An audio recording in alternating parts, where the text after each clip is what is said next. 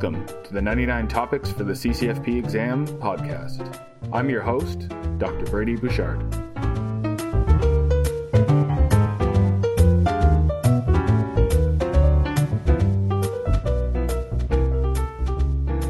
Dr. Bouchard.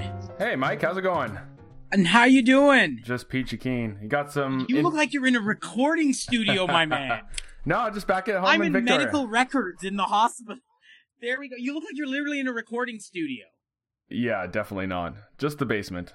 Great things happen in the basement of Victoria, my friend. not really. So what are we gonna do tonight, Dr. Bouchard? Are we gonna blast them? I think hypertension would be lovely. The last, uh, last but not least of the kind of chronic disease topics. I think.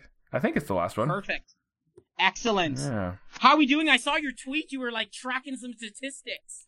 Oh, was I on Twitter? Of what? On Twitter, you like put a sign up on Twitter saying Oh, something yeah, like, yeah. "We're getting I did too. I wasn't sure if that was like a lactate of someone that you were resuscitating. I'm like, Brady, that's supposed to go in the other direction. Yeah, exactly. Lasix for sepsis? We're- that's what I swear. we're, by. we're making it worse. So We're making it worse. We're making it worse. Woo. Yeah. What did I get here? Uh, like over the last week, about hundred downloads a day. I don't know if they're all listens, but it's not bad. That's pretty good. Yeah, there you go. That's pretty good. It's all you, Mike. Everybody wants to listen to you. I've actually had a couple residents that said it's really nice to have. To be honest, what they mostly say is an organized Mike Kirlew. oh, really? Exactly. Other than the, other than the, you know, status epilepticus, Mike. No, no, because I mean, I think people have been listening to you for quite a while now, like your podcast. And then even when I was writing the exam, I'm like, man, he's a really good lecturer. He really knows his stuff. But I can't find a topic in here. And I was like, wait. I'll- well, I'll do that for him. There you go. there you go. Exactly. Yeah, You're like my ADHD. You're, Yeah. you're, you're my Strattera. yeah If exactly. it worked. Right?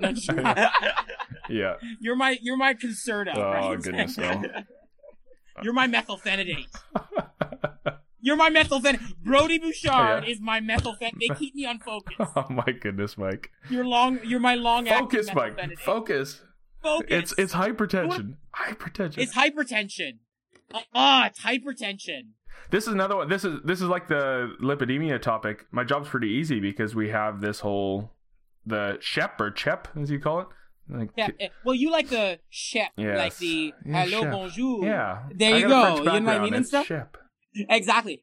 CHEP guidelines. I think the, what is it? The Canadian Hypertension Education Program or something like that. And they pretty well get updated every year. Um, this year there's actually a couple, a couple pretty significant changes. You know what I mean and stuff. A couple pretty significant uh, changes with the guidelines. We can talk to them. Yeah. we can talk about them a little bit. Yeah. Maybe we can even start with that because there's a couple like really core things that have changed in this one that I think are good and we're kind of trending that way. Yeah. The first one would be a strong recommendation for electronic or automated BP measurement in the office. Boom! I'm glad you mentioned that. which I always thought like I mean a lot of docs would be like, "Oh, the automated isn't, you know, we didn't get the value we want. Let's repeat it manually." And I'm like, "Yeah, Yeah. yeah, but the machine's better than us." I know exactly. The machine actually listens to the Korotkoff. It Exactly. doesn't fake listen. It doesn't like JVP the Korotkoff. I I think it's for. Let me see what the senior residents. Yeah. you know what I mean? Yeah. No, no, it's great. They've actually made an official recommendation that when you're looking to use the machine, like to use the to use the formal machine to get people's blood pressure and stuff, Yeah, right? exactly. I'm glad they put that in because, like, practically speaking, that's what's happening in clinical practice these days, right? Yeah. Like, it's when you're assessing patients, um, you yourself are using the machine, um, um, the nurses in the room using the machine, those types of things to get your vital signs, right? Exactly. And I think it's emphasizing on making sure that you're using the machine properly, Yeah. right? Like, i.e., hi, I just had a smoke and I'm running inside here and getting no. Does that make sense? yeah, Like, exactly. it has to be, it has to be done properly for hypertension, right? Yeah, and to be honest, I don't even think most of us are doing it properly, properly. But keeping that in the back of your mind, um, I think they recommend five minutes of qu- sitting quietly. I, nobody's Yeah. getting that. But the point is, they can't sit down. Like they rush into the room, they jump up on the bed, you put the cuff on, you blow it up. That's not going to be a good blood pressure. that that's not going to be a good reading and, and and exactly right like the point is and you know what like now they're even saying that don't even have a physician in the room potentially right if you read the gold standard it's like the person is in a quiet room for 15 minutes the physician isn't in the room and the machine takes three readings and you average the two you know what i mean like that's the official recommendation right? Exactly. so um that's the official recommendation Yeah, and so and and that's where the idea for doing it automated came from initially. Actually, I don't think it was the accuracy, although I do believe it's more accurate. Um, but it was Very- the but it was the white coat hypertension. So there's Exactly. a 2011 study that uh, Marshall Godwin did, um, who's a kind of god of primary care in Canada for research. Um, He is. and uh, yeah, I guess you would know him. Yeah, absolutely. But they they did a good RCT where they compared uh, um, ambulatory blood pressures um, taken outside of the clinic setting with uh, manual and electronic ones in the uh, office, and way more white coat hypertension if the doctor's there gri- gripping your arm, blowing up Exactly. the cuff. So. Exactly. Even if you're as good looking as Brady Bouchard, you can still cause white coat hypertension. Scary looking, right, scary. Bouchard? I think the word's scary looking, not good looking. Good looking. Oh my god, I'm looking at you on, you know what I mean, and stuff, and I feel my diastolic. I am glad I have a proper compliant LV right now. That's all I can say.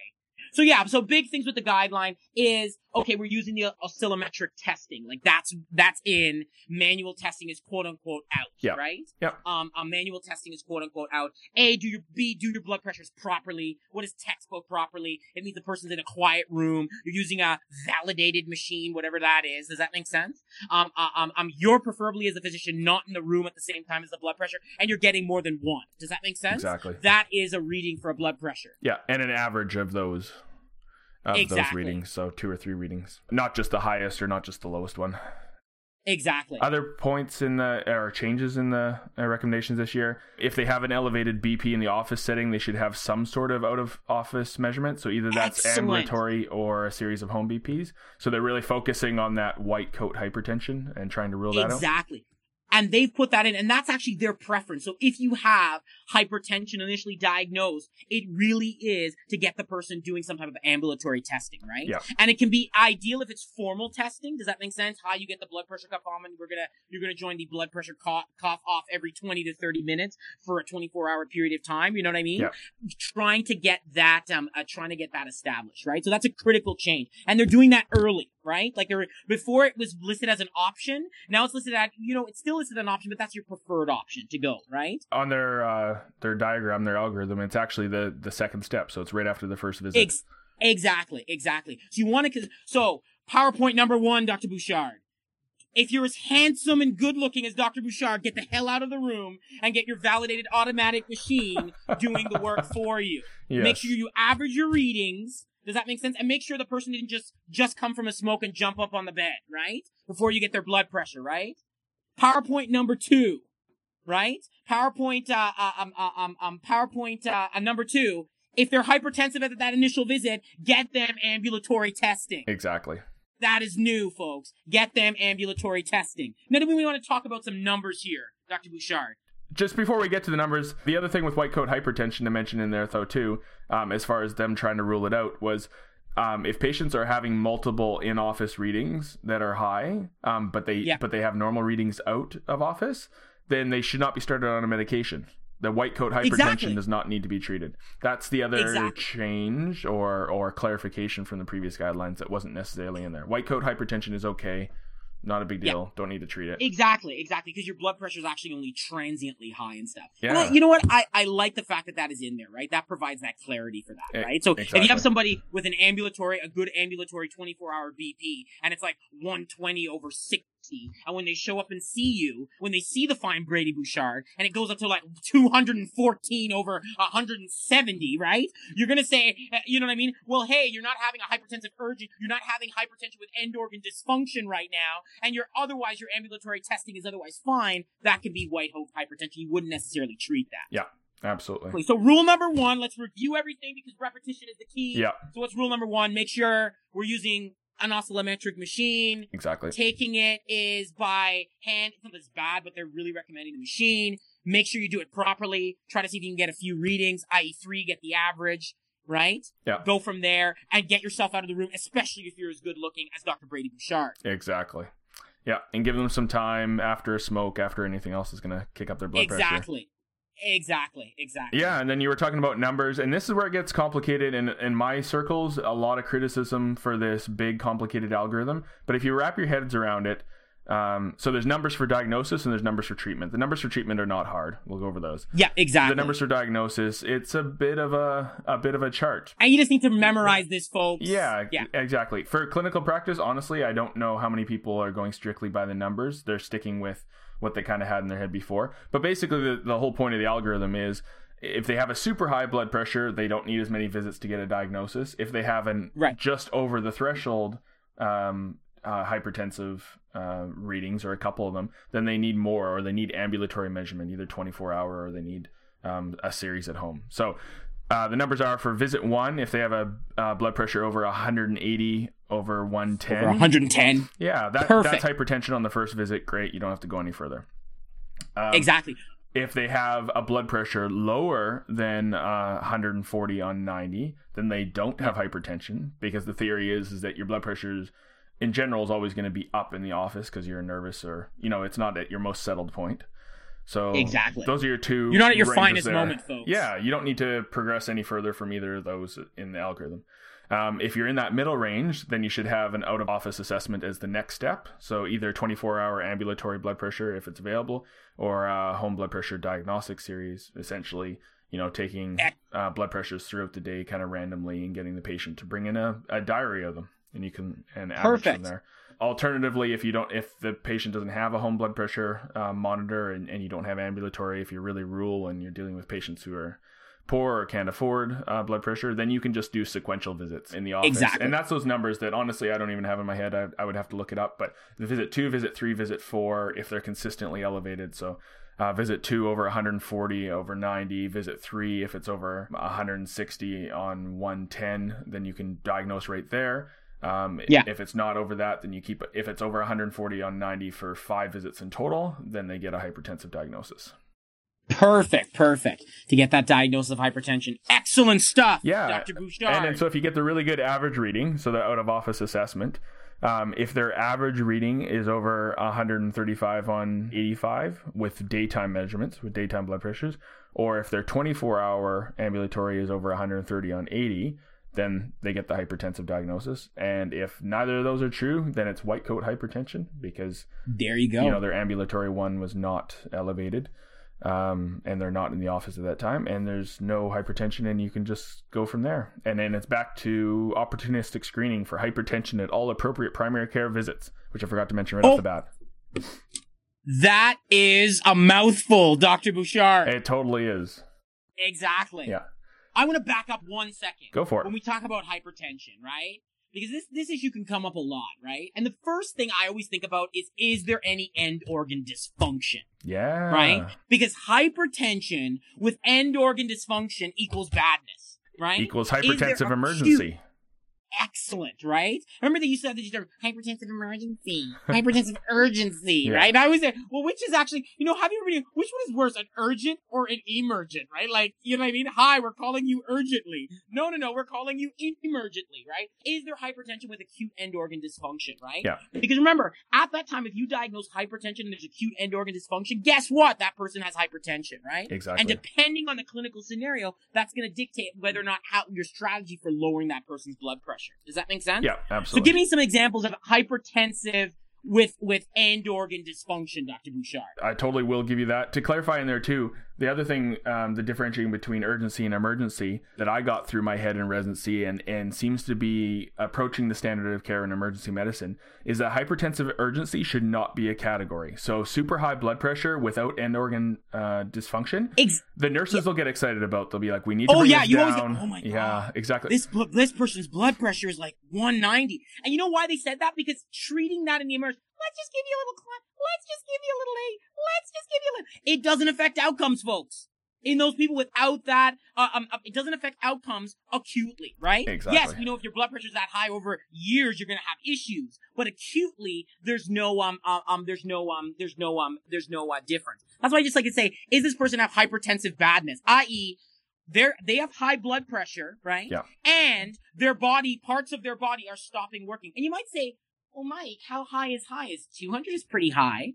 180 is pretty high, but you know what? It doesn't really matter, right? Right. You can have somebody with a crumped out heart with CHF and their blood pressure is 160 and they have flash pulmonary edema and that 160, it could be the cause of their flash pulmonary edema. That's too high for them. Even though you're like 160, that doesn't sound that high. Exactly. So you don't want to get away. You want to get away from absolute quote unquote numbers and looking at the patient and saying, is there acute end organ dysfunction? Yeah, and so when you talk about end organ damage, the other thing to clarify in there too is it's, I mean, lots of elderly patients and those with chronic uh, disease have end organ damage, but it's end organ damage that's attributable to their hypertension in that moment. In that moment, acutely, yeah. So if they have a blood pressure of 145 on 20 and they have, you know, a sky high creatinine, but they've had a sky high creatinine, you know, gradually increasing for for months or years and they're diabetic, well that's not a hypertensive emergency. That's not There you go. There you that's go. That's not attributable to that and you don't need to give them the clonidine and crash the pressure. Exactly, exactly. But conversely, you could have somebody with congestive heart failure whose blood pressure is 170 and they're in flash pulmonary edema. You're like, crap, I may need to lower this person's blood pressure a bit more rapidly. Yeah, absolutely, because that could certainly be attributable um, you know, acute onset of symptoms with that with that uncontrolled hypertension. Perfect. So you got end organ dysfunction. What do you want to think about? So aortic dissection, right? You want to think about, you want to get the pressure down. Usually things that involve the heart, you want to get the pressure down, right? Usually things that involve the brain, you want to be very careful getting the pressure down, right? You don't want to be, you want to be cautious. That's a general rule. Does that make sense? Yeah. Um, uh, um, uh, um, um, that's a good general rule. right? Yeah, and the hypertension can cause the brain badness, but then in that case, it's still a hypertensive emergency. But like you said, you have to still be careful, even though it's the cause. You don't want to bring down the pressure. If they bleed into their brain from uh, bleed because they're hypertensive, well, bringing down that pressure is going to destroy the brain's uh, mechanisms for maintaining perfusion. Exactly, exactly. Those auto-regulatory cycles. So, so generally for heart stuff, right? You know what I mean? Like imagine someone comes in, hi man, I'm having horrible diastolic dysfunction. I'm in flash pulmonary edema. Yeah. You give them a couple sprays of nitro and they feel so much better because they drop their preload and their pressure comes down a little. Probably a good idea. Same sort of thing for aortic dissection, right? You probably want to get down their pressure relatively quickly, right? Absolutely. Brain stuff, be way more cautious, right? So you are really going to consult in those situations. And a good rule of thumb, you don't want to be too keen on lowering your blood pressure in that, in those situations where you're dealing with brain badness, a bleed, or a stroke by any more than usually 10 to 15% over a few hours. You don't want that person's blood pressure going from 240 to 96. Exactly. That can be badness because your cerebral autoregulation gets totally effed, right? So you want to be careful. Yeah, absolutely. If it's sky high, um, then you can bring it down, like you said, 10 or 20%. Um, but I wouldn't go too much further than that. I wouldn't even, I would even venture. And you want to make sure in that particular situation, you're using agents that are IV, they're short acting. So if you give them a little bit of something and they totally guff their blood pressure down, you, you won't make the mistake for too long. You'd be like, ooh, I guess that wasn't a good choice. You're not giving them oral clonidine, so four year, four hours later they have a blood pressure of 90. There, four hours later, you're still paying for your wisdom, right, Dr. Bouchard? Playing for the wisdom, eh? Well, this'll work. Yeah, No, it won't. Exactly. And we actually have good evidence now too that you do not. If you come in and you're asymptomatic and your blood pressure's high, that person needs good follow up with their family doctor. That's what they need to look at risk factor reduction. Other, you understand? Yeah. You do not want it. Giving them a medication only kind of makes you feel good. It doesn't actually change outcome for that patient. exactly. And their blood pressure needs to be controlled, but it needs to be controlled slowly. Slowly, exactly. In fact, you can do more damage by bringing it down too quickly and stuff. Yeah, Hey, can I just have a month worth of Ramipril here? exactly. Hey, I'll just get. There we And go. if they have no history, uh, again, being you know a rural generalists or crossover between family medicine and emergency medicine, if they have a blood pressure over 180 on 110 in the emergency department, you can make the diagnosis of hypertension and start them on an agent, but you're starting them on a long-acting agent. You know, There you go. You're start you your ACE inhibitor, your diuretic. You're not you're not trying to drop it precipitously IV or or with clonidine.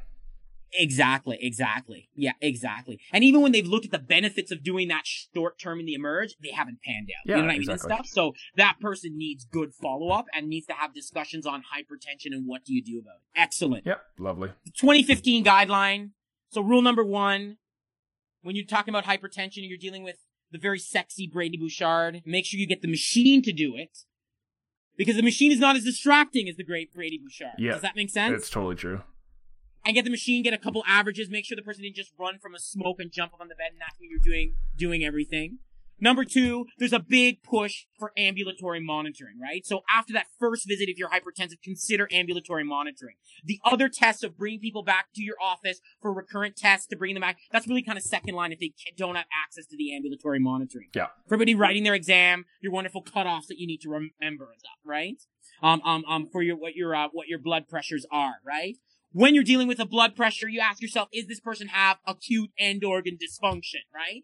If they do, then that is hypertensive badness, right? And you have to deal with the hypertension right now. If the answer is no, they don't, then they need to follow up with their family doctor if you're seeing them in the emergency department. Resist the temptation of giving them something just for S's and G's, right? Because you're not actually affecting outcomes in the long run. Yep, beautiful. Perfect. Now, what's the big deal? Why do we care so much about hypertension? Why are we? What's the big deal? Oh my goodness! It wrecks your brain. It wrecks your heart. It wrecks your kidneys. Wrecks it wrecks everything. It wrecks everything. Huge risk factor. Remember, our- remember we talked about this last time, Framingham. Yeah. You were right. It, with your in in your normal iron ring engineer way of knowing that Framingham was where Massachusetts. yeah, right? it totally is. Wow, wow. Excellent. Exactly. So definitely cardiovascular risk factors, risk factor for macrovascular damage, right? Perfect. Lovely. Something super common, right? Lots of people have it. Lots of people have it and don't know that they have it. Yeah, absolutely. Perfect. All right. So what are we going to blast through the hypertensive world afterwards now? Uh, we're gonna do management here. We can do management. Two types of management, Dr. Bouchard. There's pharmacologic and non-pharmacologic. Exactly. I know management. Slap people on ramipril. Totally. What the number one chronic disease thing? Management, easy marks for the exam, lifestyle interventions. There you go. Lifestyle modification. Good friend of the multidisciplinary team. Always a good friend. So what is good lifestyle modification? And we could argue these things because when they've actually sometimes studied these things, you know, to say whether or not they actually make a difference. But but what are what are some good lifestyle interventions for people to do? Yeah, for so, some of them have moderate moderate evidence. The one that has really good evidence is smoking cessation, as with most Excellent. things. Get people to quit smoking. Very good. Hi, you just came in from a smoke? We can talk about that too at your visit Yeah. for hypertension. The other things um, that have a little bit of evidence: physical exercise. Um, so the same recommendations as as everywhere else: 150 minutes a week, give or take. Uh, weight reduction, like everybody needs to lose weight, a normal BMI or a, a normal waist circumference. Um, limit alcohol intake, so less than two drinks a day is what they mentioned in the SHEP guidelines here, or CHEP. Um, the da- or CHEP or SHEP. yeah, exactly. The DASH diet, especially because it's hypertension. Dietary approaches to stop hypertension. Exactly. Um, along with that, limiting sodium intake um, for somewhat obvious reasons, I feel. And then stress management techniques. Um, apparently, have a little bit of evidence. Little bit of evidence, right? So good. Make sure you optimize your non-pharmacologic stuff, folks. Yeah. This, you want to make sure that you optimize your non-pharmacologic stuff, right? So make sure that you're, um, that you're, um, that you're doing that or so. That's so, so important and everybody gets that. Exactly. Okay, so you got somebody, you're speaking to them about hypertension, you've given them your spiel, you're referring them to your multidisciplinary team, they're doing a diet exercise, they're not gonna join, you know, they're not gonna say, wow, I'm gonna start drinking a whole lot of Jack Daniels now. They're, they're, they're not joining that club, you know what I mean, and stuff, they're gonna lose weight, right? So everybody's gonna get all the lifestyle manifestation stuff. I'm glad we're gonna talk about that first, because that stuff is super important, right? Absolutely. when we when we talk about pharmacologic management now, right? When we talk about pharmacologic management and stuff, what is our approach for that? Yeah, there's a wonderful little acronym that unfortunately isn't in order with the SHEP, but it has all the meds in there, or all the big ones. So ABCD. Yeah. So the ACE inhibitors are ARBs, angiotensin receptor blockers. Uh, B is beta blockers. C is calcium channel blockers, and D is diuretics. So thi- thiazides or thiazide like. Perfect. Oh, and I guess we need to talk about in here too, even before we're giving medication. What are we treating to? What are we talking to the patient about? So the targets are way easier than the diagnosis. I like that a lot better. So Exactly. So what's the trick you like to do? What's the target? What's the target? Less than 140 on 90 in most patients, including chronic kidney disease, which is a change from exactly. previous. But if you have the diabetes word and you have hypertension, then your target changes to what? The sexy Dr. Brady Bouchard. 130 on 80. Oh my god. There you go. Bing. Yeah. And then the one other uh, caveat they put in there is in the frail elderly um, with Yeah. wide pulse pressures, uh, treating to less than 150 systolic, but being wary of those patients with a diastolic less than 60, um, because that means they have very frail vasculature at that point. Exactly. It's all it- Very, very it's- frail it's a, it's a- vasculature. It's a lead pipe or a calcium pipe, I should say. There you go. Not very compliant at all, Dr. Dr. Bouchard. So excellent. So your targets are way easier, right? Yeah. Most people are going to be 140 over 90. Does that make sense? Under 140 over 90. Now, again, we can talk about that latest trial that puts a lot of that into question. Does that make sense? Yeah, the sprint Um, trial. uh, yeah, the sprint trial and stuff, and we'll touch on it. Um, um, we'll touch on it. So 140 over 90 and stuff. Once you have the diabetes word, it's 130 over 80, right? As your as your target that you should see. Okay, so you diagnose. Okay, you're giving lifestyle modification. People know their target. They know what to do. Do they need any other investigations, Dr. Bouchard? Like, do they need to do anything for their hypertension? Do you just say, hey, you have hypertension. I can give you a medication that could F your kidneys, but I don't really care. No, we're not going to do that, yeah, right? exactly. So they actually, so Shep does not say that they need baseline labs, which is nice because, Yeah. you know, if they need baseline labs, then you're delaying the initiation of treatment. But they do have somewhat reasonable evidence, grade C and D, um, for kind of doing what you would expect to do. Um, in, in hypertension. So looking for that end organ dysfunction and also looking for side effects of the medications. So they suggest uh, urine analysis, uh, potassium, sodium, creatinine, fasting sugar, and or the A1C, uh, lipids, including a Framingham or a risk assessment with another tool. So everybody Yeah. who gets a diagnosis of hypertension should, at that point, um, have a risk assessment done. So I know we talked about in lipidemia, we don't do it until the age of 40. But remember, we're not screening anymore because they have hypertension. They have a significant risk factor. So they get screened for lipids, even if they're 30 or 20.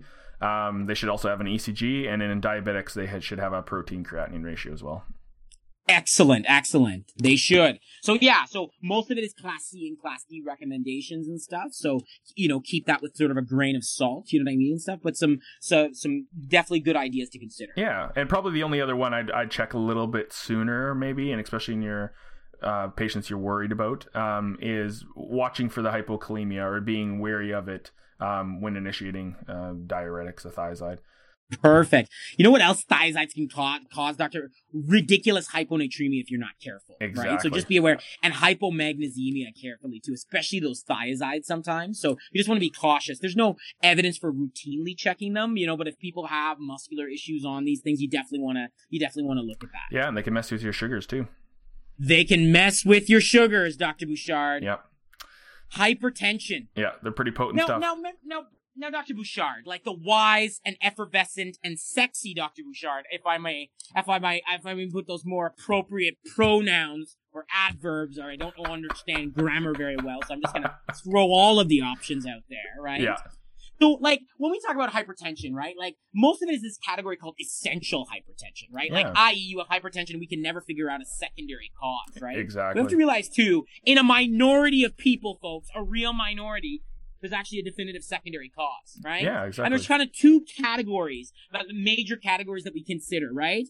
And one of them is endocrine, and one of them is sort of renal vascular, Yeah. right? Yep, that's a good point. Now, again, again, are these things common? Absolutely not.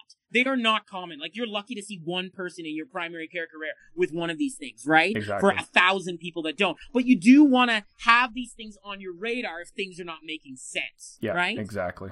But just keep in mind, folks, like, just keep in mind that there are secondary causes of hypertension, broadly defined, renovascular and endocrine hypertension, right? So, like, renovascular hypertension, um, um, you know, your sort of renal artery stenosis and stuff. You can have an atherosclerotic type. Some young women can get this type called the fibromuscular dysplasia, right? Yeah. You know what I mean? So either hypertension that begins under the age of 30 or greater than the age of 55, right? Your spider sense is going to be tingling that maybe. Now keep in mind, most people, the vast majority of people are just going to have regular old run of the mill essential hypertension and nothing is going to be going on. But you do want to, you don't want to kind of make sure your spider sense is tingling. The person's on tons of drugs and you still can't control their blood pressure greater than or equal to three, right? Um, for renal vascular, if they see that creatinine rise, especially after starting an ACE, your spider sense is going to start to tingle and stuff, right? Like, um, um, especially if the person doesn't have pre-existing renal disease, that they may have renal vascular hypertension. I had a couple patients, they had horrible renal vascular hypertension. What they would get is just horrible, like, hypertensive surges and stuff, Oh, right? yeah. Like, they would get,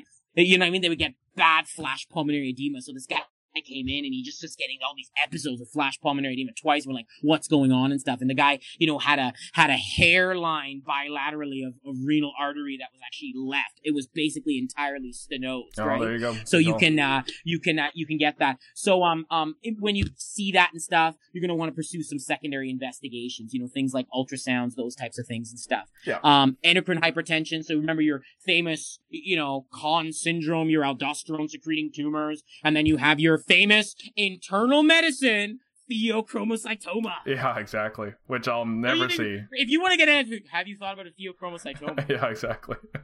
exactly. Have you thought about that multiple endocrine neoplasia? Yeah. Type 2B or whatever.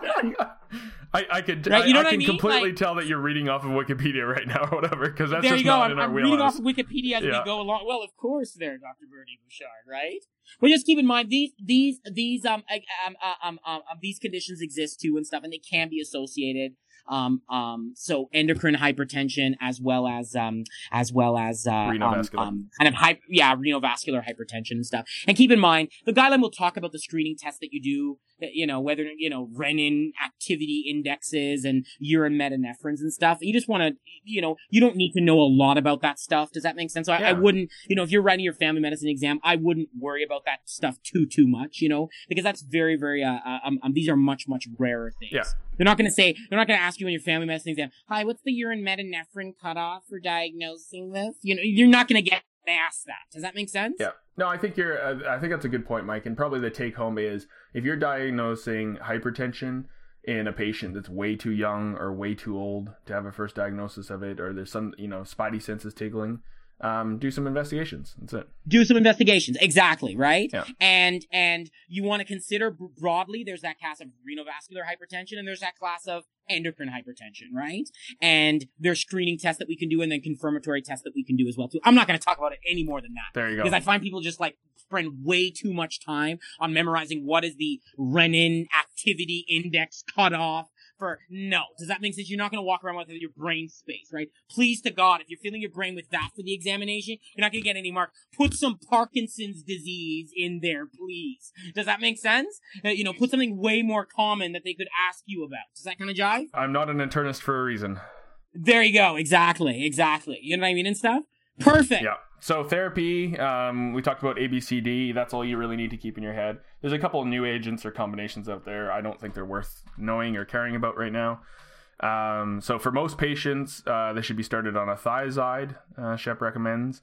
Um, although any of uh, the four of them can be first line, uh, with a few Yeah. exceptions. Uh, for patients with cardiovascular kidney disease, including diabetics, they should be started on an ACE or an ARB. Perfect. And I'm glad you mentioned that, right? Think about first thing you put in there your mind is does this person have cardiovascular disease? Does this Yeah. person have atherosclerotic manifestations, right? Because there's probably evidence for ACEs in them. Yeah. Do they have proteinuria? Does that make sense? Then there's evidence for ACEs in them, right? So ask yourself those three questions, right? Diabetes, is there evidence of atherosclerosis? Does that make sense? Does this person have evidence of, of proteinuria? Does that make sense? Exactly. Beautiful. Good point. there's probably evidence for giving those people some type of angiotensin blocking agent. Yeah, no, that, I think that's good. Um, you can use any of them uh, first line, like we mentioned. Beta blockers shouldn't be used over the age of 60, though, as a first line. Um, I don't. I don't think most people use them first line, anyways. They don't work as well, and they have side effects in in uh, especially in younger patients. They can't get their heart Exactly. rate And in older up. patients, they can cause things like falls and impotence, which is the definitely positive selling features, right? Exactly. So you're starting them on a medication. You're titrating it up to uh, the target dose. So there's target doses. You can look in the RX files. You can look at other references. The target doses, again, just like we talked about with the other chronic disease stuff, they're based off of the studies. So each of them have it. We don't have to go over it. Um, if they're at a target dose or at a maximum dose with one medication, then you add on another first line. Um, you can add on two, you can add on three. Um, if they get into the three or four category, then you're getting into resistant and refractory hypertension. Um, co- Perfect. combinations that are good to know in practice and for the exam. There's good evidence for a thiazide and a calcium channel blocker together. Um, Yeah. And there's uh, slightly less evidence for a calcium channel blocker and an ACE inhibitor. Um, all the other combinations, CHEP gives a grade D um, to as a Yeah. combination. Not that they're contraindicated, Exactly. they just don't have good evidence that they work as well together. They're not synergistic. Exactly. Exactly. And then after you've started two agents, so you can keep on adding agents, but if you've added two and they're um, at the target dose of both of them and they're still uh, poor response, then that's also when I'd go back to your initial diagnosis and think, is this actually essential hypertension? Is there something I'm missing? Are they not taking the medication? Um, do they will they need more medication just because they're super obese, or they drink a ton, or they smoke a ton? Yeah. Um, are they on heavy doses of NSAIDs or steroids? Um, are they volume overloaded? Um, all those kind of things. perfect. Perfect. That's exactly what you do. That's exactly what you do and stuff. Exactly. And then uh, one other point in there, there's a, a so there's the sprint trial we'll talk about briefly. I'll let Mike rant on that, um, which may or may not be big news depending on whether you like it or not. There's lots of criticism and uh, Oh, oh, it, it. oh, baby. Um, but the other study that I uh, recently saw that um, was news to me was for resistant hypertension. So this is after three agents; they're still not at target. Is that that denervation? Are you about to mentioning par- sympathetic denervation? No, no, no, no. Uh, spironolactone has good evidence as the Yes. fourth agent. Perfect. And it is the fourth agent because you have no other classes at that point. Yeah, exactly. You know, it's kind of an interesting study because they're using so they're like hypertension medication, right? Like, let me just break it down. Like hypertensive medications, you did a very, very good overview of that, right? You can break them down into stuff that you use normally and then stuff that you never should use. Does that make sense? Yeah. Or you should be really cautious about using, right? What's your first thing that you do? You ask yourself, okay, do you have um, um renal? Do you have proteinuria? Does that make sense? Um, um, do you have an atherosclerotic manifestation, right? Yeah. Um, do you have diabetes, right? Probably evidence for um, um, not probably evidence for um, um, angiotensin re- receptor blockade. Does that make sense? So either an ACE or an ARB. You're adding on agents of other categories. Common other categories are calcium channel blockers. We can all name categories of that. Thiazides, we can uh, um diuretics, right? Uh, um um um we can we can and beta blockers, right? Now there's lots of other medications that we can give. The problem is we just don't use them because they either have side effects that are ridiculous. Does that make sense? Yeah, absolutely. So like clonidine is is an antihypertensive medication. It has a lot of other side effects that can affect people, and we don't tend to like to use it. yeah, right? and it's super Um, short acting too. Is an antihypertensive medication. Again, but it has lots of side effects and we don't like to use it, right? So that's the kind of thing is that if you're using and you get to when you're starting having the person and they're on three, four agents and you still don't have their blood pressure target, you have to, exactly as you said, look, revisit the diagnosis. Maybe this person has something. And you know what? Way before I think about vitamin pheochromocytoma or Conn syndrome or aldosterone secreting tumor syndrome, I'm thinking about those issues that you mentioned. Is the person taking their medication? Are they taking a whole bunch of Advil because their knees hurting them? Does that make sense? And they're not telling you, right? You know, are they still smoking, right? Like, are they, you understand, you're gonna look at those factors and see about optimizing. Remember, they even talk about it that in those cases of resistance, most of the time, it's actually just like one of those lifestyle issues. It's just not being optimized very effectively. Yeah, absolutely. Perfect. Ah, beautiful. Um, Sprint. Sprint. Tell me about the Sprint. Is it a phone company? Is it a phone hello? company? Exactly. We have to edit that out because, like, you know, we have, you know what I mean? Then now they're gonna say, "Oh my God, we sold out," right? Like, Yeah, so Sprint is uh, published in the New England Journal of Medicine. It's one of those um, trials that gets its own acronym, it gets its own website. Um, it was a big deal.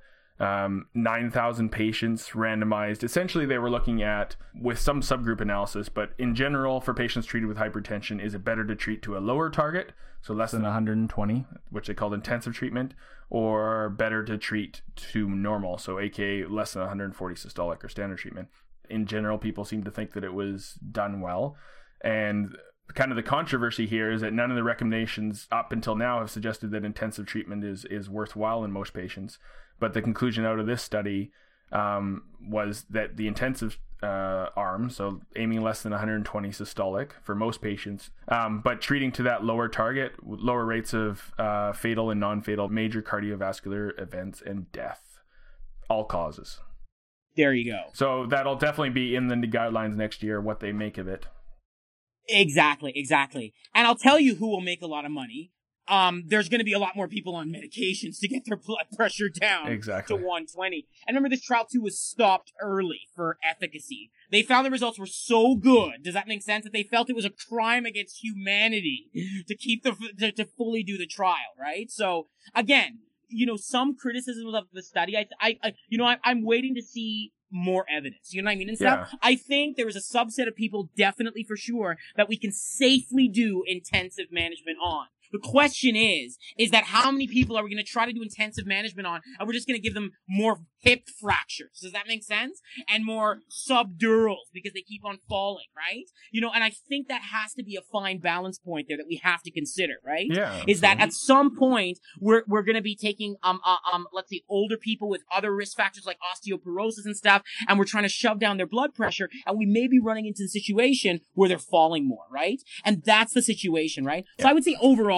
fairly good study. But you know, I, I always like to wait a little bit to kind of see, well, what, when some of the subgroup analysis comes out, like what does this kind of pan out? And remember, ultimately, what you have to answer is what's good for my patient. Yeah, the 50 year old who is, who is, who's there, who is, is, is like, yeah, I'm willing to take, who's uber motivated. Does that make sense? Who's young? Then they're going to probably derive way more of a benefit than the 79 year old. Does that make sense? Yeah. Who's had three falls, who lives at home by themselves. You know what I mean? Um, um with rugs and doesn't want, you know, and, and, and, and has broken both of their hips, right? You may consider. So I think we need to make sure that, you know, in medicine, it's not always about con- like content, but it's also about context, right? And sometimes the right answer in the wrong context can actually kill people, right? So you want to make sure that you can consider that as well too. But probably for the sub for the groups that were studied in the sprint trial and again there it showed a potential benefit for more aggressive reduction stuff but again consider your patient what is your patient are they going to fall if you put them on their medication right are they going to get a whole bunch of renal failure because now you're driving them down with high because people are going to be on way more medication Exactly, and I think that's one of the criticisms with it too, and we'll see how it pans out from uh, people smarter than myself um, who read through it. But they didn't. They reported more adverse events, but they didn't dive into it deep enough. And the other, the the other thing was start. Uh, I think I mentioned this on the previous podcast. If you stop a study early, it better be a pretty significant outcome. And yeah, it was it, it was significant in the in the mathematical in the statistical sense because they had so many patients in there um, that there was a significant difference, but it was a small significant difference. And you There you go. That's it. the number needed to treat um, as per their numbers in order to um, uh, prevent one uh, cardiovascular death over the trial period. So they stopped it after 3.26 years. Um, was 200. So a number needed to treat of 200. That's not.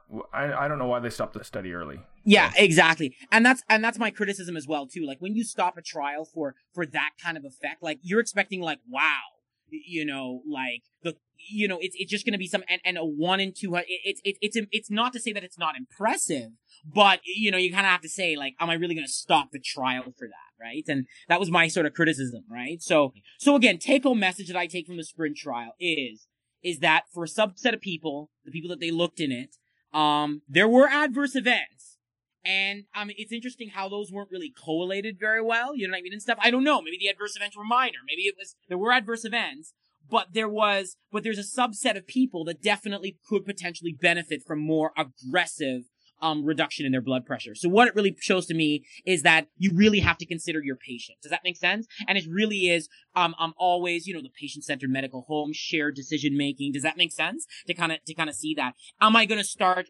driving down 80 year olds, um, on blood pressure to 120 when it just wants to be fine at one? You know, people make it to 80 not because we put them on a statin at 79. Does that make sense? Oh yeah, like sure. it's, it's, it's, you know what I mean? And stuff like, I, I, I'm not sure it would definitely necessarily change my practice all that much in that, but you know, maybe in some younger people it is. yeah, absolutely. Dr. Bouchard, how do we do with hypertension, my man? I think we nailed it. This was a good one. hypertension, Dr. Bouchard. So rules, just to summarize the rules of hypertension. So number one, hypertension is a really super big deal. A lot of people are affected. A lot of people that, that have it don't know it. And it's a big deal because it's a car- major cardiovascular risk factor. Exactly. So it, car- it causes macrovascular manifestations, heart strokes, uh, um, um, um, um, renal disease, etc., etc. Rule number two, if you're handsome and sexy like the great Dr. Bouchard, then get out of the room and let the oscillometric machine do the work for you. make sure you're doing the blood pressure properly. If you can, don't get the person just as soon as they run into the room after they had a smoke. Does that make sense? And get their blood pressure, right? Oscillometric testing right? What else have they done? They're really pushing ambulatory testing, right? So if you can get the formalized testing, if you can't, you're doing your ambulatory BP, home BP monitoring, right? Really pushing that forward, Yeah. right? And the reason to do that is to rule out that white coat hypertension again.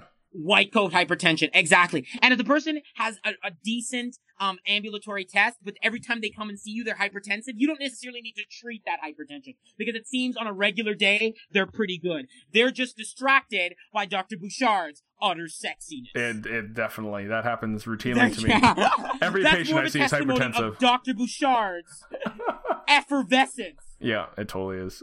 Excellent. If you have a person and you're and and and, and you're treating them and you're and, and you've diagnosed them with hyper uh, and you've diagnosed them with hypertension, remember lifestyle, right? Diet, exercise, not a good time to drink Jack Daniels, salt reduction, um, weight loss, all that wonderful smoking cessation. That's going to be your first line stuff, right? Yeah, absolutely. um, make sure that you're um, that you're doing that. If you're treating with a pharmacologic medication, ask yourself the three questions: Does this person have atherosclerotic manifestation? Does this person have proteinuric renal disease? Does this person have diabetes? If they have one of those three, if they have one, um, um, um, one of those three things, there's probably good that some type of angiotensin receptor blocking agent, such as an ACE and an ARB, is going to be first line in that category. All other people, basically, you could, any agent goes. Yeah, you don't want to use beta blockers in people, really people who are really old. You don't want to use something that sounds really old like clonidine or minoxidil. We don't tend to use that stuff anymore, right? And you want to combine agents from different classes till you get to your target. The target for most people is under 140 over 90. Um, unless you have the big D word, which is diabetes, it's 130 over 80, my friends. Beautiful. Remember, if the person is on multiple agents, if the person has di- uh, um, hypertension, uh, um, uh, diagnosed at the extremes, um, um, there could be other secondary causes, but keep in mind these secondary causes are really rare, like pheochromocytomas, Yeah. like renal artery stenosis, like Conn syndrome, aldosterone secreting tumors, right? Rule number: Do not memorize those cutoffs for the exam of Renin. Like, don't fill your mind with Parkinson's disease, please, people. Don't I know what the Renin cutoff is for screening for a pheochromocytoma? Wow, most nephrologists don't know that offhand, right? Exactly. Crystal clear, Dr. Bouchard. Oh, it was beautiful, man. And if the sprint trial, there may be a subset of people that do better with more intensive reduction. And I think that's probably common sense too. I mean, if you have young patients who, you know, can tolerate having a fall if it comes to that, um, and, you know, can manage their medications well and stuff like that, And sure, aim for 120. If I got diagnosed right now, I'd aim for 122. There you go. You know Brady Bouchard, if you were diagnosed right now, I would say stop looking at the mirror because your sense of effervescence would drive up your own. Oh my goodness, I'm giving myself white coat hypertension. We're having too much fun, Dr. Bouchard. Always a pleasure. Thank you very much, Mike. It was lovely today. So what topic are we going to tackle next? Ooh. We can give the listeners a preview. Uh, good question. What do you what do you think? What are you feeling? What you fe- you do all the feeling, Dr. Uh, I do all the feeling. How about You do all the feeling. I how about fever? Oh, you give me fever. Do, do, do, do, do, do, do, do, do. Fever. Dr. Bouchard, always a pleasure. Yeah, absolutely. We'll Mike. tackle fever next time. Sounds good. You have a good evening. Never know how much I love you. Never know how much I care. When you put your arms around me, I get a fever that's so hard to bear. You give me fever.